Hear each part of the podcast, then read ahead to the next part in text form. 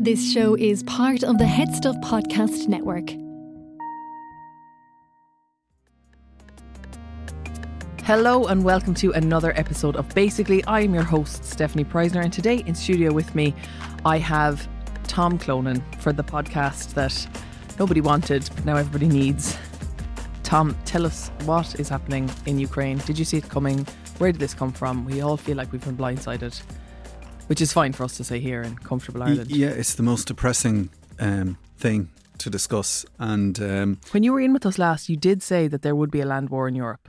Yeah, unfortunately, and it's something actually that was predicted by uh, Angela Merkel back in 2015 um, when she was writing the the German uh, white paper on defence. She said that uh, for the first time uh, since the Second World War, borders within Europe would be shaped by ground offensives and land armies, which is a, an unthinkable kind of concept. But here we are, and it's happened. How was she able to predict that? Just because tensions were growing, did she know it would be Russia? I think we've been looking at a period of of uh, growing instability worldwide. I think the 21st century is one that has been characterized by, I'm sorry to say it, but preemptive invasion. Uh, we had the United States invasion of Afghanistan in October 2002 and then the uh, invasions of Iraq and interventions in Syria and elsewhere. So it has been a very unstable couple of decades, and the global order has shifted and actually it's it's very relevant to what we're going to talk about today. So Afghanistan has a population of 40 million people. How many does Ireland have? Like six, five, five, okay, I think. So Afghanistan's got 40 million people, uh, and after 20 years of occupation by NATO, doing their best to kind of promote democratic structures and promote the rights of women and girls. And obviously, you know, they, there was a, there was collateral damage and there were casualties because of the military nature of that intervention. But after 20 years, last August, they were effectively kicked out. It was a chaotic withdrawal. Who withdrew them? Um, the Taliban. Okay. So was it not America saying like, okay, we're done here? Not really, no. I mean, I think the Taliban came into town in their pickup trucks and said, guys, show's over. But if you look at uh, Iraq, then again, a population of 40 million. Uh, the United States and our allies went in, got rid of the Saddam Hussein's regime, and then failed to rebuild or reconstruct that country and, and really could never leave the fortified green zone. You know, the only way they could travel around the country was in big reinforced convoys of tanks and armour with overhead cover. So here we are today, Ukraine, a population of 40 million, exactly the same as Afghanistan, exactly the same as Iraq. And the Russians have invaded. Now, surely they can see Vladimir Putin benefited from NATO's failure in Afghanistan because Russia and China are now the power brokers in Central Asia. Russia benefited from the US failure in Iraq because Russia and Iran are now the power brokers in Tehran, Baghdad, Damascus, Beirut. So it doesn't make any sense to do what they have done, they, to repeat the mistakes of other countries that they have, that Vladimir Putin and Sergei Lavrov, his foreign minister, have benefited from. There's only one, I mean, there are a number of explanations as to why the Putin and his inner circle may have done this. But I think one, the approach on Kiev, which is designed to take out uh, Vladimir Zelensky, that is based on uh, fragile ego. You're, you're, you're talking about the ego of an inadequate man who's provoked by Vladimir Zelensky and everything that he stands for. So Putin is just like threatened by this. Absolutely, this is a, this is a purely vindictive move on his part. It serves no strategic purpose for Russia, and thousands, tens of thousands of people um, are are going to die as a consequence. They're going to lose their lives in the coming weeks and um, it's completely unnecessary and completely avoidable. Can uh, we can, can we come back to Ukraine and but for a second talk about NATO? Mm-hmm. So NATO is the North Atlantic Treaty, Treaty Organization. So it's uh, it's an organization a military organization, no? Yeah, it's a military alliance. So basically, NATO came into being after World War II. It's it's sometimes called the Transatlantic Alliance. So it's a, a military coalition of the UK between the US. United States, the UK, and other European countries and Germany. And after the collapse of the former Soviet Union, um, a whole pile of former uh, satellite states of the Soviet Union, Poland, Lithuania, Estonia, they, they joined NATO.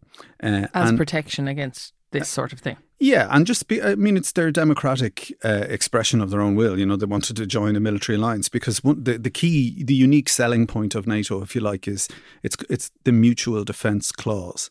So it's like if somebody attacks a NATO member, then all of the other allies are obliged to give military assistance and get together and, and fight whoever has attacked that person. Now, the Russians, and I think it's kind of useful to, to try and think about this from the, the Russian perspective. A lot of Russian people uh, regard NATO as dangerous because they look at the evidence. You know, what has NATO done in the 21st century? Uh, yeah, so they went in after um, Osama bin Laden and Ayman uh, Oman uh, al Zawahiri, who were behind the, the, the Twin Tower attacks. But they so also. it was sort of like Afghanistan attacked America. America is one of NATO, therefore all of NATO countries are gonna like NATO's gonna go in and attack them. Yeah, well, in, they did get a UN Security Council resolution, and so NATO and its allies then, uh, led by the United States, intervened in in Afghanistan to get rid of the Taliban. So I'm just trying to say, look, let's look at this from the Russian perspective. It's not a defense of what Russia has done. What Russia has done is a war crime. There's no absolutely no doubt Yeah. about it. They had no UN Security Council resolution. They have no they have no reason to go into U- Ukraine. But they would regard NATO as a kind of a destabilizing, slightly dangerous force. They would regard the use of force by NATO as clumsy. So, for example, in Libya, when NATO and its allies intervened to get rid of um, Gaddafi, that ended in, in bloodshed, Gaddafi's execution, summary execution on, on a camera phone, filmed on a camera phone, and he placed his body placed on the bonnet of a car and driven through the town, you know, his bloodstained body. So, in the 90s, Gorbachev, after perestroika, glasnost, when they collapsed the Soviet Union, he got an assurance from the United States that NATO would never expand right up to Russia's border Why? Because they understood the sensitivity that Russia had to that. Because in, in the 20th century, you know, um, Russia was invaded from Europe, and millions, like literally 26 million uh, Soviet citizens, Russians, Belarusians, Ukrainians, uh, you know, were were killed uh, because when was this? uh, in World War II. Okay. So, so when they were invaded by, by Germany, and and you know the the proxy forces that they gathered on their way as they went through that North European plain. So, the Russians regard the North European plain as a very very sensitive point, and that's where Ukraine is. That's the it's the gateway to Russia, if you like, from Europe, and it's also the gateway to Europe from Russia. So it is a very very sensitive point. So up until now, Putin would have said, look there are about 5 million Russian speaking Ukrainians in the east, in Donbass, in the provinces of Luhansk and Donetsk. And we want to protect them. Uh, and recently they declared themselves as, you know, independent republic, People's Republic of Luhansk, independent People's Republic of Donetsk.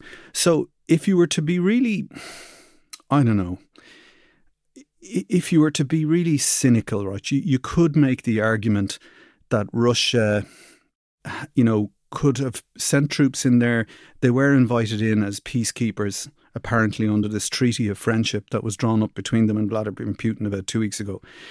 And based on the number of troops that Putin had as, that concentrated on the border with Ukraine, um, they had enough there to sort of reinforce and secure their foothold in Ukraine. But like, was there were, were Russians being attacked in Luhansk and Donetsk? There are conflicting reports. And Okay. do you know what, Stefanie? I was in the former Yugoslavia at, just at the very end of that war, and there were genocidal attacks on both sides. From, from, from there were massacres of Serbs by Croatians, massacres of Croatians and Muslims, and referred to as Bosniaks by by the Serbs. On all sides, there were atrocities, and there's always the risk. Um, because of the manner in which um, Ukraine, the, the, the ebb and flow of population over conflict, there was always the risk that ethnic Russian speakers could be targeted. I'm not aware that that happened. Okay. Um, but look, y- if you were really cynical, you you could say that uh, the Russians, up to a point, had a cause for concern as NATO moved east, but Ukraine was never going to become uh, a, a, member of NATO. Were the, they not? Was that not what no, started so, all so, so what has kicked this thing off is in 2008, NATO had a conference in Budapest back in 2008, April 2008. And President George Bush at that conference announced in his speech, without consulting anybody, as a big surprise, he said, Ukraine and Georgia are going to be members of NATO in time. And this provoked the Russians. Uh, Vladimir Putin was just newly on the scene at the time in 2008. And four months later, in August of 2008, and at the time I was writing about it, the Russians told me they were presented unexpectedly with the prospect of a quick, winnable war. So they invaded Georgia without warning, without any um, sort of declaration. They went into Georgia in force. Now they had 150,000 Russian troops, roughly. Georgians have a tiny army, about 10,000 troops. And they went in and the whole operation lasted less than 10 days. And in that period of time, they destroyed the Georgian army and they took one fifth of Georgia's territory as a buffer zone between Russia and Turkey, which is NATO's largest standing army, is in Turkey. Okay. Job done. Okay. So here we are um, in 2022. Uh, the Russians decide that they want to possibly have create another similar buffer zone in Luhansk and Donetsk. Uh, and they could have done that by, by negotiation with the independent people's republics of Luhansk and Donetsk. They could have done this around a table in discussion. It didn't require the firing of one shot, it didn't require one person to cross a border. But instead of just now they've invaded the whole country. They've pushed to Kiev. But they're taking over the southern border as well. Like it doesn't. It they've, seems so they've, they've three main prongs of attack. They're coming in from Belarus in the north. That's this big sixty-mile long convoy that's headed for Kiev, Kiev this the, the, capital. And then they have a push from Crimea in the south up toward. They're trying to create a land corridor between Donetsk, Luhansk, and, and the annexed um, South Crimea Peninsula. Okay. And then they're coming in from Russia proper. So th- these are the three main axes of advance. And really, what they want to do is create a line north south from Kharkiv to Dnipro, just east of the Dnieper River, to kind of cut the country in two and create a massive buffer um, and to prevent Ukrainian counterattacks on, I suppose, Russian positions in in Luhansk and, and Donetsk. And do they want to do this like in perpetuity, like to call this Russia again? Well, I mean, the commitment that they have started now, you know, already. I mean, the Russians have stated that they've lost, I think, 400 troops killed in action, uh, one, one and a half thousand injured. The Ukrainians claim 10 times that. They say that they've killed 4,500 Russian troops. So the, the truth is probably somewhere in, in, in between. So they've probably lost about 2,500 of their young people now. Russia so, so it's going to be very difficult, if not impossible, for um, Vladimir Putin, given that fragile ego that sort of historic sense of mission to he's restore. Not going to just he's not going to back down because and he and people in the West, you know, they've made the observation that the invasion has been slow and faltering, and that Russia is failing. That is going to really provoke Putin, and Putin. I'm sorry to say this. He is going to, tr- as he would see it, he's going to try and teach the Ukrainians and the rest of the world a lesson. So he he will stop at nothing. And the people who will pay the price for that are the, the women and children and the people who are who are left behind in Ukraine, the people who are stuck in those cities. The the initial air phase of the conflict is has, has drawn to a close. So the airstrikes and missile strikes throughout Ukrainian territory to take out their infrastructure, their air defense assets, their air, aircraft. The Russians now have, they say, complete air superiority in Ukraine. And that means that they can bring their armour and their ground forces, their armoured fighting vehicles, their tanks into the cities to hold them. And so because they're not afraid of being attacked from, from above. the air. No. Now I think that what, what remains of the Ukrainian military and the resistance is extraordinary. They're fighting to stop that from happening. But what's going to happen next is the Russians have a choice. uh, or rather the Ukrainians have a choice. Do they try and prevent the Russians from getting into cities like Kharkiv and uh, Kiev, you know, f- and create big sieges like we saw in the Bosnia conflict that uh, places like Sarajevo, the siege of Sarajevo, or the siege of Mostar. Well, that means the population gets starved.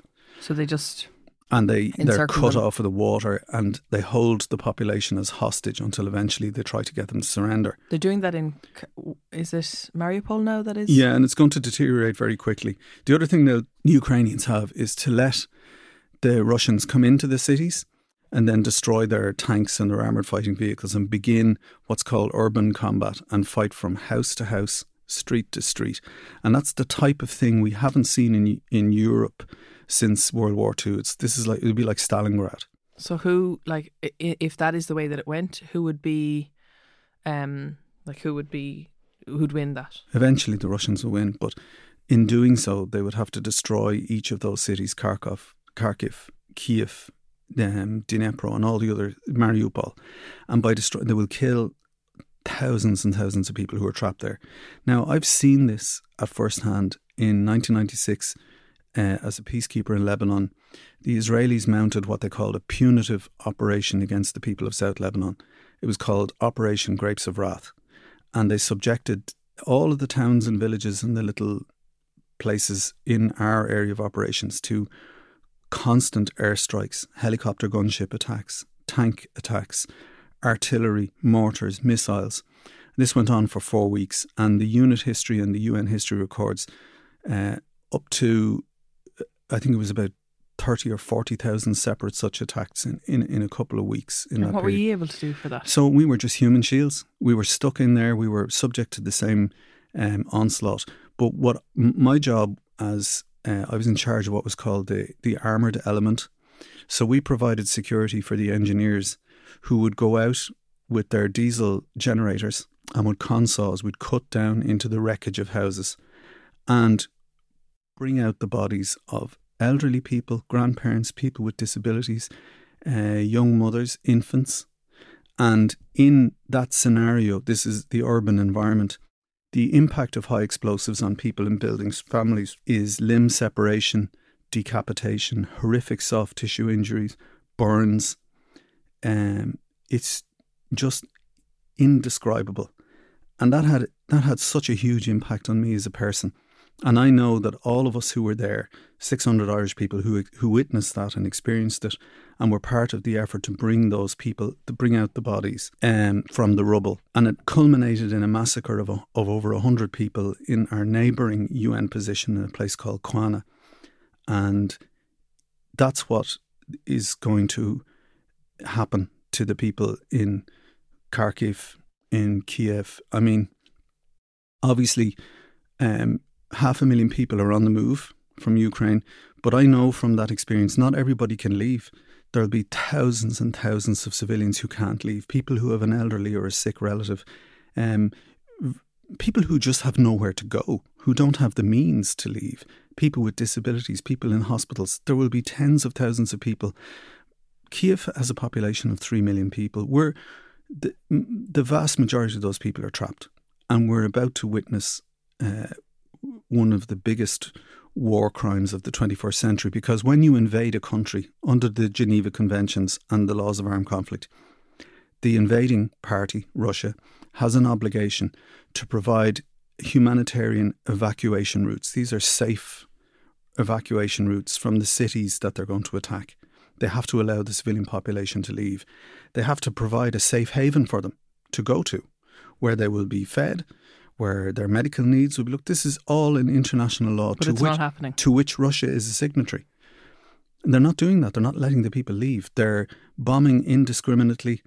Um, and we've seen from Russia's intervention in Syria, um, Amnesty International uh, all of the international um, agencies have confirmed that Russia deliberately targeted hospitals and other civilian targets in Sorry, Syria. when did Russia get involved in Syria? Um, so they got involved in support of the Assad regime from about over about the last six or seven years. So they were supporting the bad guy. Sorry to be simple yeah, about it. Yeah, but like Bashar al-Assad and his his regime, uh, and they were fighting the insurgency, and they also engaged some of the Islamic State uh, forces that were there too and got involved in urban combat. So who was fighting against them? So some the, the the resistance to Assad's regime. So it's the Syrian civil, like just yeah, it's such a, it's made up of? complicated. Yes, but Okay. but there were a number of other parties involved. So the Islamic State also set up a rival caliphate in the in the region. So the Russians got involved with but them no too other because they were sort of like NATO territories got involved. in that No, one? and and that was an interesting thing. So they, they had a mutual kind of exclusion zone to make sure that U.S. troops and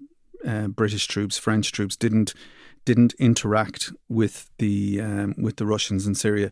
So here here we are today. Now the, the the reason why I bring up the experience of Lebanon, like in the last couple of days, I've heard a number of Irish politicians suggest that um, Ireland should join a military alliance because of what's happening in Ukraine. And I, I would fundamentally disagree with that. I think if Ireland joins NATO, because that's the military alliance they're talking about, there are some people in Fine Gael who really want this. The MEPs in Fine Gael have put out a position document where they say we should become, we should join NATO. The minute Ireland joins NATO, we will become invisible. We will become completely and utterly irrelevant because we will become like 0.01% of NATO's But strength. don't, don't So- you want to be invisible in a war? So like people Well, aren't going to attack us. At the moment, we we have an independent voice, and we can use that at the UN Security Council to try and bring about negotiations. Aren't we the head of the UN Security Council? At We're the not the head of it, but we're we're we're a temporary member of it, and we have we have a voice, and we have never invaded another country, so we have the moral authority to speak to all sides, and that doesn't prevent us from supplying aid to Ukraine. It doesn't prevent us from sending weapons. It doesn't prevent us from sending whatever assistance we want. But I'm just saying we should not join a military alliance at this time. Should we send weapons? Yes, we should. Does that compromise our neutrality? No, it wouldn't.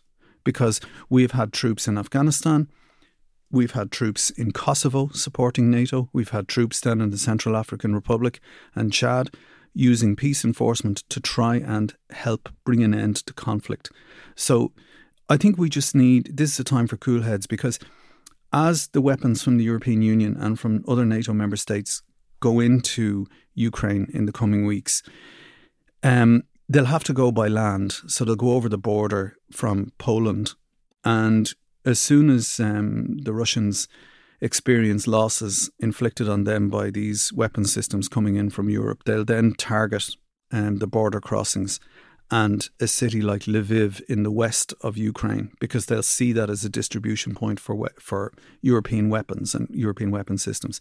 And then there's the risk of the Russians hitting, you know, Polish border guards or something on the border with Slovakia or Hungary or Romania and then you're into open confrontation with NATO and escalation into a European war or people are saying, you know, world war that would be the beginning of World War Three. Do you think that'll happen? I think there's a there's a possibility that it could escalate. So I- I'm thinking of a number of scenarios. I mean, I can't I can't emphasize this enough. There are people in in buildings and basements in Ukraine now who are running out of water, who are running out of food and medical supplies. Civilians. Um, so there's been a big focus on the Ukrainian military, and that's understandable. And they and they they will, I think, try to defend their cities. I think um, Vladimir Putin had had gambled on Zelensky fleeing the country as soon as they came across the border, but he didn't. And if Zelensky had left, perhaps the Ukrainian military would have just folded. But they didn't, and they're going to fight now. And every day that they continue this fight, I think they'll be even more determined to continue it. Unfortunately, that defence, well, rather, the attacks by the Russians will result in the destruction of those cities. So there's been a focus on the military. But really, the, the, the, the real story here is all of the civilians that are trapped there. Now, they've already committed a number of war crimes by not put, putting in place these evacuation corridors, that is to say, the Russians, by targeting infrastructure in, in heavily built up urban environments. You know, under the wars, under the laws of war, you're not allowed to do that. It's, it's strictly But, and like, does- explicitly prohibited. It just seems bananas that there are laws of war. Like, surely the first law of war should be like, there is no war. Stop it. Absolutely, yeah. There should. Like, obvi- I just mean, isn't it obvious that like if he's willing to go into a country and invade it and take it over, he doesn't care about rules. Like, he's obviously not No, going and, to be like. and, and their their strategic objectives. That's why I was trying to say. If you look at this from from the Russia's perspective, their strategic objectives could have been achieved without firing one shot. The only thing that I can explain this uh, is, you know, a historic sense of mission on Putin's part to kind of extend Russia's borders back to the way they were prior to the Soviet Union or during the Soviet. It's kind of it just megalomania. It's a grab for power and. Is there status. any analogy with um, Ireland, Northern Ireland, and the UK in terms of like this occupied area? No, because the Ukraine, you know, you're talking about this, the history of Ukraine and Russia. You're talking about like millions and millions of people dying in Ukraine and in Russia. Like it's it's apocalyptic right, compared okay. and and unlike um, the situation between Britain and Northern Ireland, um, and that has improved hugely, thankfully. But Russia and Ukraine are, you know, they're like-minded. They're naturally allies and friends. Um, but did that change when this actor became president and sort of like turned no, to the no, west? this this is this this changed when Vladimir Putin set his sights on on Ukraine. Okay, pure and simple. I mean, uh, uh, one good piece of analysis I read was, you know, it's pointless trying to understand Vladimir Putin as a as a kind of a, as a rational sort of national leader. He's he's like um, the schoolyard bully, and unfortunately, um, he's picked on Ukraine. It's their turn, and if he gets away with this, um, he'll he'll pick on somebody else taking a break from the episode to bring you an ad because this podcast is only possible because of our sponsor. Supporting our sponsor supports the podcast and let me tell you about who they are. Rockwell's financial planning service is designed for anyone who feels as if they kind of need to just put a shape on their finances. I don't know if you're like me, you kind of feel like, oh, my finances are all over the place.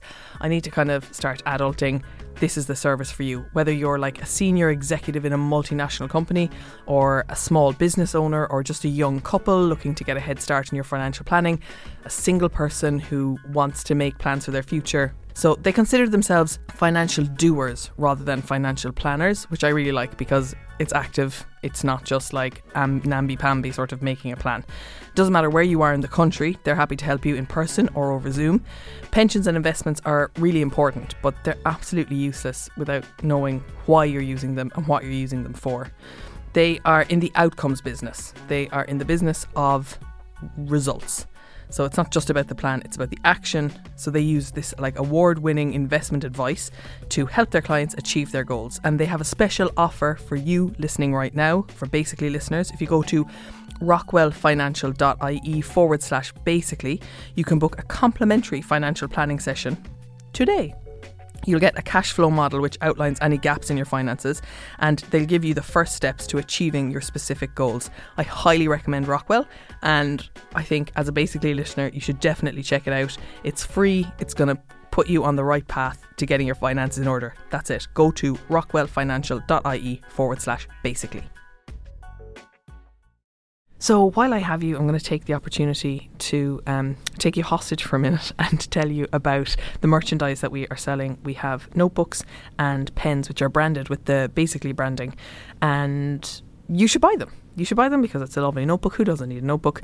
If you are a Head Stuff podcast member, if you buy the notebook, you get the pen for free. It supports me, it supports the podcast, it supports the producers, the people who work on the show, and means that we can continue to make these podcasts and give them to you for free if you want to become a Head Stuff podcast member, if you get a lot from the podcast and you think, God, I'd like to support Stefanie and the podcast, you can become a Head Stuff podcast member for five euro plus that. Uh, or you can give more if you want to. Go to headstuffpodcast.com and you can click register there and you pick a podcast. You can pick up to three podcasts. If you pick three podcasts, what happens there is that the five euro that you're giving gets split between the three podcasts that you're supporting. Or you can pick just one podcast. Say you pick my podcast, then you'll get my bonus material for free and all of the bonus material for all of the other podcasts on the network. So it's a really, really good deal. Five euro, all of these special podcasts. So if you want to do that, do it. I'll be very, very grateful. The people who are in the community, the Head Stuff podcast members, are my favourite people. They support the podcast. They mean that you can listen to this podcast for free. It's five euro a month. I'm going to stop talking now, but I really appreciate your support. Thank you. Oh, and also, if you cannot afford to support the podcast, but you want to support the podcast, you can also give us a five star review on iTunes or wherever you get your podcast, leave us a good review, or share the podcast with two other people. That's it. Just send the podcast to two other people who will listen to it, who you think will benefit from it. That helps to get our listeners up, which helps us get sponsorship. It's all how it works. And uh, yeah, I'd be really grateful if you do that too. Bye. The Podcast Studios is the home of the Headstuff Podcast Network. It's where lots of our shows are recorded, and we work on editing, promotion, videos, live shows, and lots more. As a podcast production company with three state of the art studios for audio and video in Dublin city centre, we can work with you to tell great stories in a professional and engaging way. From government organisations to charities, arts groups to international brands, entrepreneurs to hobbyists, we've worked with everybody and we can help you to get the word out. Whether you need studio time, you're hosting a live stream or webinar, or you need support with editing or marketing, we can tailor a package for you. For more info, head to thepodcaststudios.ie.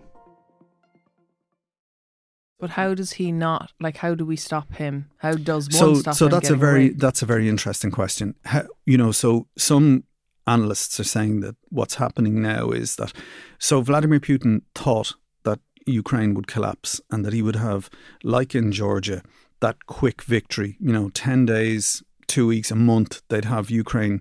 Um, That could still happen though. It's only been going a week.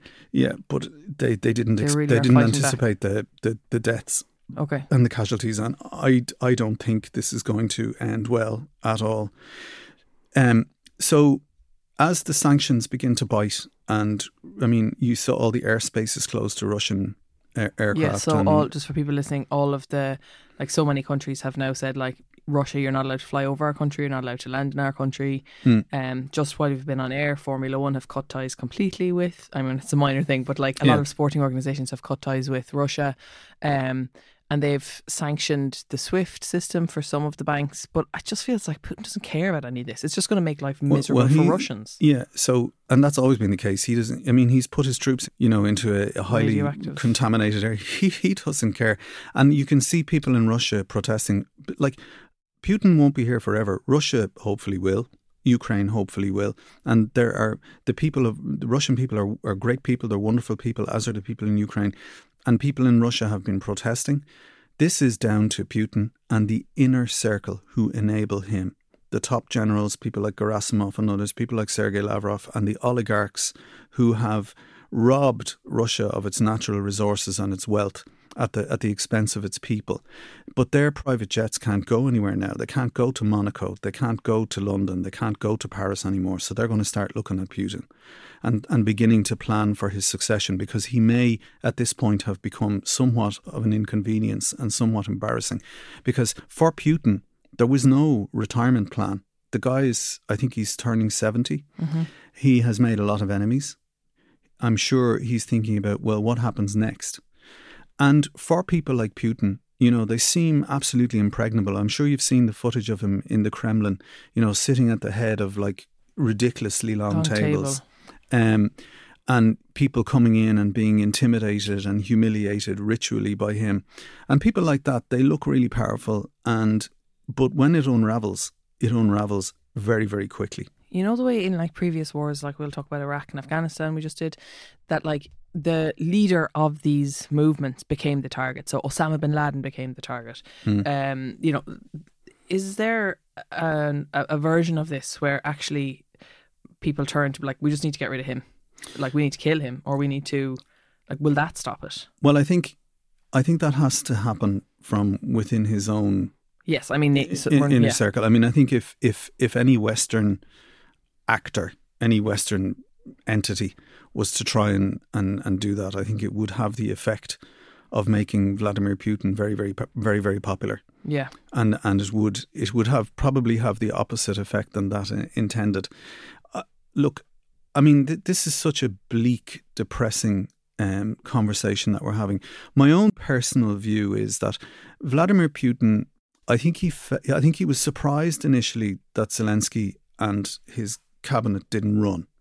I think he's very provoked by Zelensky's public statements and his because Zelensky looks like a man he's amazing. Like he's so he, he, inspirational. he looks like the opposite of what Vladimir Putin is. Yeah, and I come back to the thing: he is an inadequate, This is the kind of, unfortunately, the type of male toxic masculinity you know, male leader that we have, that unfortunately we have in the world. There's a, there's a whole pile of them. Does he have family? Does he have a wife? Does he have kids? He ha- he has a daughter. Yeah, he's got family, Christ. and you know, look, so so there he is. Um, he, I think, was probably very angry that his military were making slow progress. So there's no way he's going to negotiate now because he would lose face. But he So- is doing peace talks, isn't he? Or Well, they he did yesterday. I mean, yeah, because uh, look, th- there were talks on the border with uh, Belarus that you know amounted to nothing because you know Putin wasn't there, and neither was Lavrov or any of the top people. Look, my my awful feeling about this is that Putin is going to get his army, his little dinky toys, to go in and kill an awful lot of people, and when he's when he when he when he when he feels that he has taught them enough of a lesson he might then be persuaded to say, okay, now I'll be magnanimous. Now I'll show mercy and go back to the negotiating table. Imagine that's that's that's the that's the hope that one might have. But I think that in the next week to 10 days, we are going to see something happen in Ukraine. A mass casualty incident, a catastrophe of such scale and proportion that the whole world is going to turn to Putin and say, please just stop this. There'll be a clamour for a ceasefire. but aren't people already saying that?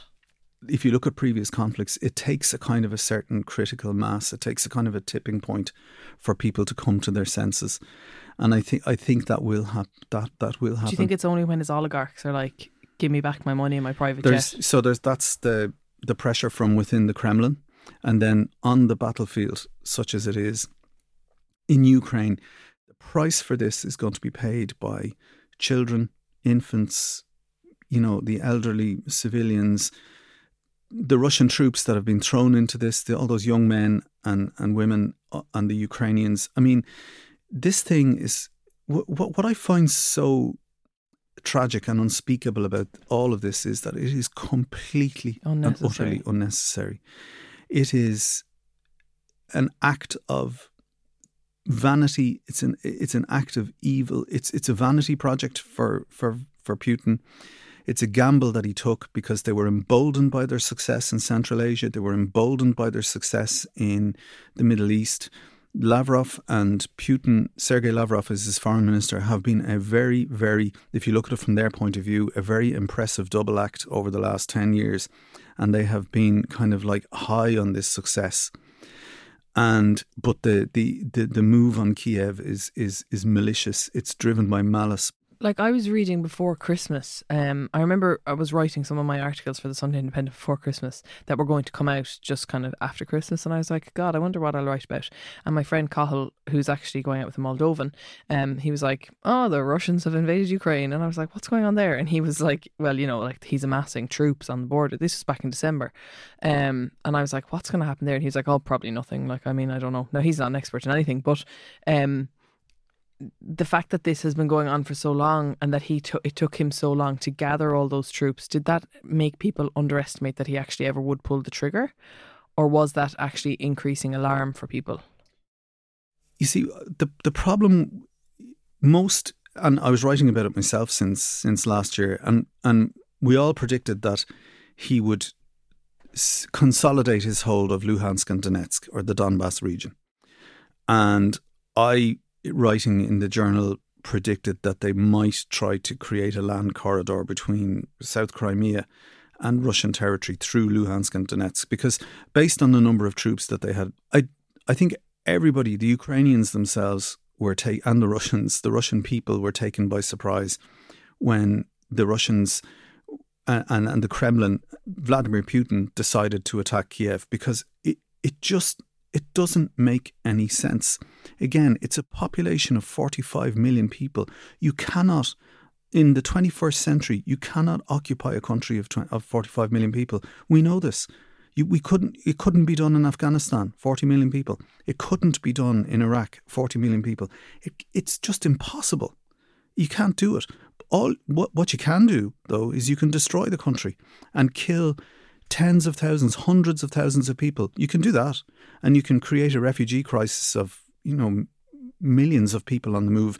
The UN uh, HCR, the Red Cross, estimate that up to five or six million Ukrainians are going to flee to Central Europe if they can get out. If they if they can get out, and like so, the difficulty in predicting that is that it just it doesn't make any sense. It doesn't. That's why it's so bizarre. It doesn't. You don't suit, know like what does he want? Like, it makes no sense. And until like if he wants the reinstate, like to reinstate what Russia used to be, then he's not going to stop at Ukraine because there's so many other countries that used to be part of Russia. But the minute he crosses one of those borders into NATO, then NATO are going to kick back, and and then we're into a really serious yeah. So the, so the whole, the, I mean, all all I would hope is that at some point the the world will come to its senses in in, in the sense that Putin's inner circle, the people who enable him, the top generals. Now, I would never look to the military for moral courage. That's been my life experience. There's no moral courage there whatsoever. There's no ethical formation at all in the military, generally speaking. So I wouldn't expect any kind of resistance to Putin's moves to come from the generals. They seem to have been quite happy to follow his insane orders. And we've seen that with previous leaders in, in previous times. The move hopefully would come from poli- people with political uh, influence in Russia, um, some of the oligarchs who have institutional, organizational, and you know power of wealth and business, that they might say, look, you know, this is not good for Russia, which it isn't. Um, unfortunately, their system is such that the street protests won't make any difference, really. Um, but these inner circle, hopefully, but are these people even seeing? Like, are Russian people actually seeing what's happening? Well, I think I think like I think the oligarchs and the, the powerful, you know, the they they're they're, they're wealthy and they, they know exactly what's going on. Okay. And that that would be the hope. But in the meantime, the price is being paid by innocent civilians in Ukraine who are in an impossible situation, and the um, you know the Russian soldiers that have been sent in there, who I'm sure, um, you know, have been fed a concoction of propaganda and lies. Um, it's it's just I can't believe we're having this conversation really because the, the, the threat of escalation and the fact that Putin ent- introduced into the rhetoric um, the threat of a, of a, of a nuclear a tactical nuclear exchange is just um, like we shouldn't we shouldn't be here. Like after COVID, we were all thinking, great, we can get back to our normal lives, and and then suddenly we're confronted with this. Do you think he will go nuclear?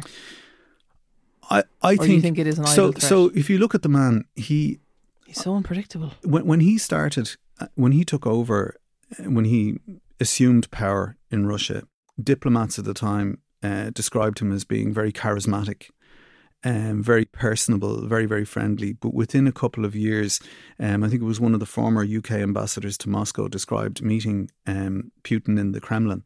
And when Putin walked down the corridor, people in the corridor had to sort of stand with their backs to the wall and bow their heads as he walked past. So this person who had originally been a very charismatic, uh, intelligent, um, erudite individual has become more and more grandiose, more and more narcissistic, more and more sort of um, inflexible. And the people around him, um, he has kind of culled the people around him so that he's just surrounded now by yes men, mostly men, very few women. So you'll have seen the footage of of people you know interacting with him in the Kremlin and and they look absolutely terrified of the man. So he is now in a space politically, personally, psychologically where he's not hearing any constructive criticism. He's not getting any constructive feedback. Nobody has had the moral courage to say to him, Stop this this is wrong. So, could a person like that order a nuclear exchange? Yes, I think he could. Um, would the Russian missile forces actually execute that order? I don't. I would hope not. I would hope that that would be a point where resistance would begin. Um, I, I, I just can't see it. So you mean he'd say to someone like press the button and they'd say I'm not pressing it? Yeah, but you know, the fear would be that you'll have one willing, willing fool who'll do it. You know, in the I mean, because then it's game over. If he if he fires a tactical nuclear weapon, you know, what, there, what happens then? Well, there would be a response from. Well, it depends. I mean, my my instinct would be that if if Putin was to fire a nuclear, a nuclear, a tactical nuclear missile, he would fire it at Poland. It would be somewhere on that border with Poland, because he he has a sort of um, an irrational hatred of the Polish people, and again, that's bound up and rooted in, in, in history between the two countries. So then he does that, but Poland is in NATO, isn't it? Yeah. So then it's anyone's guess as to where the retaliation, but it would be it would be quick and it would be decisive because and and then you have the risk of mutually assured destruction because when people think of nuclear weapons, they probably think of something like you know.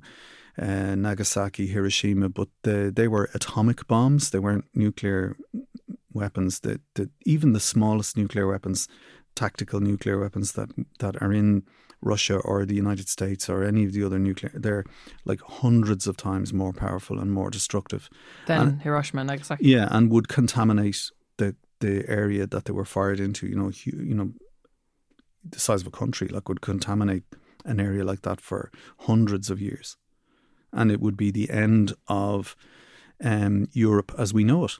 It would be the end of this phase of, of, of human civilization as we know it. So that's where we are. We're at this really, really dangerous moment, and we have been propelled into this by by the ego uh, of, of one man.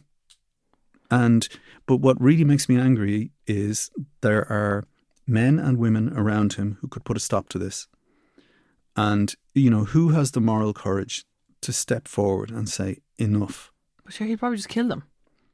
Well, there should be. I mean, what's the alternative? Like we're all going, like you know, if you if you do the zero sum game on it, like we're all going to suffer, all yeah, of us, all know, of our children, our grandchildren.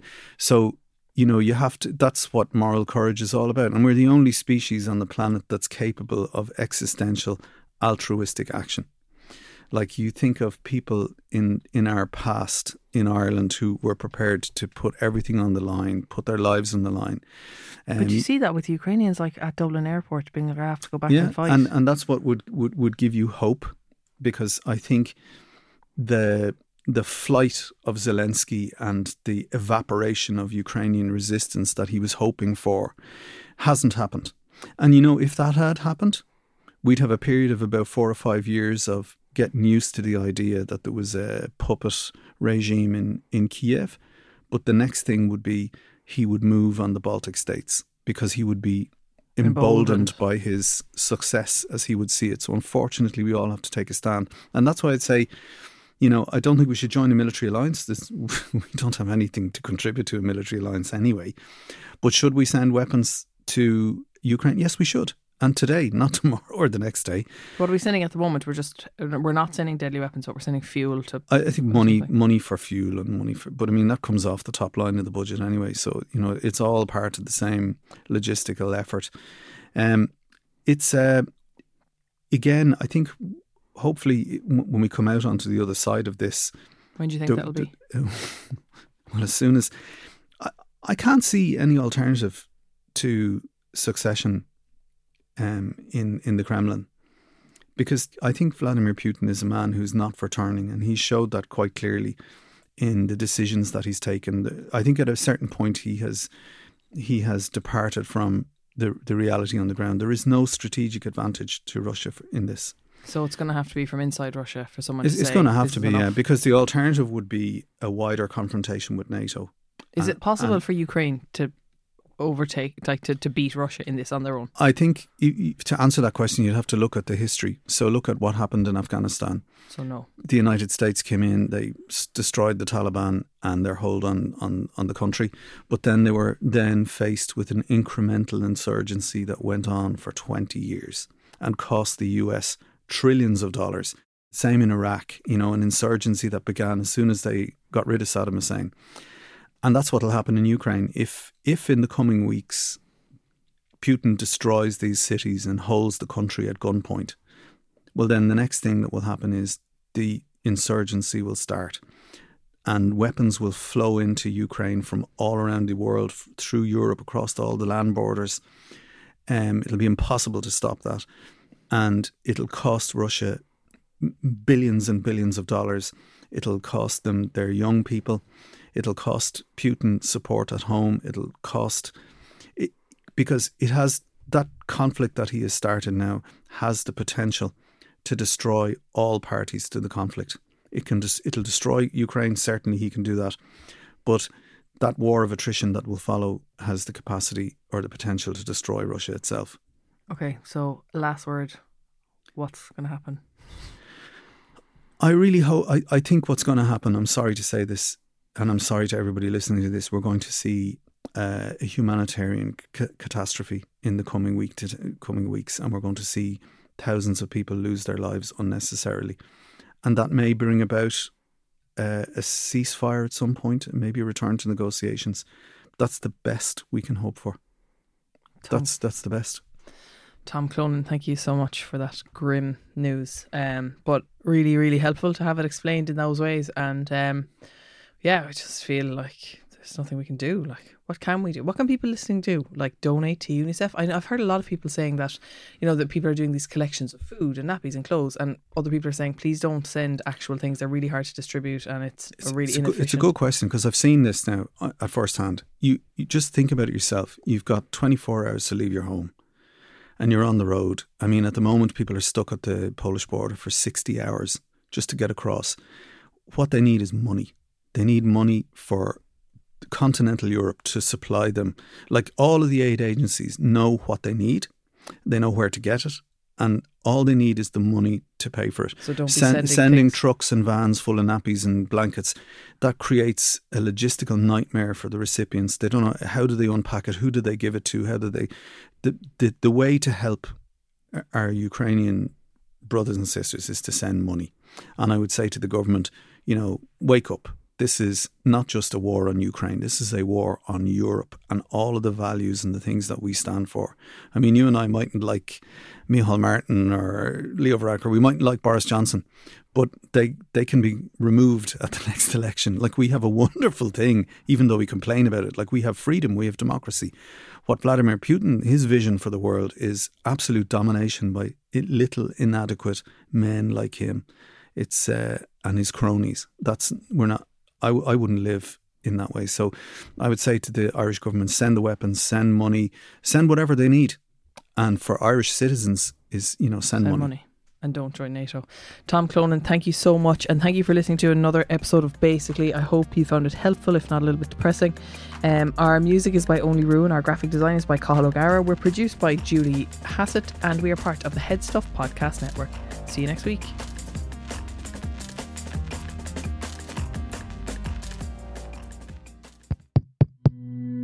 This show is part of the Headstuff Podcast Network, a hub for the creative and the curious.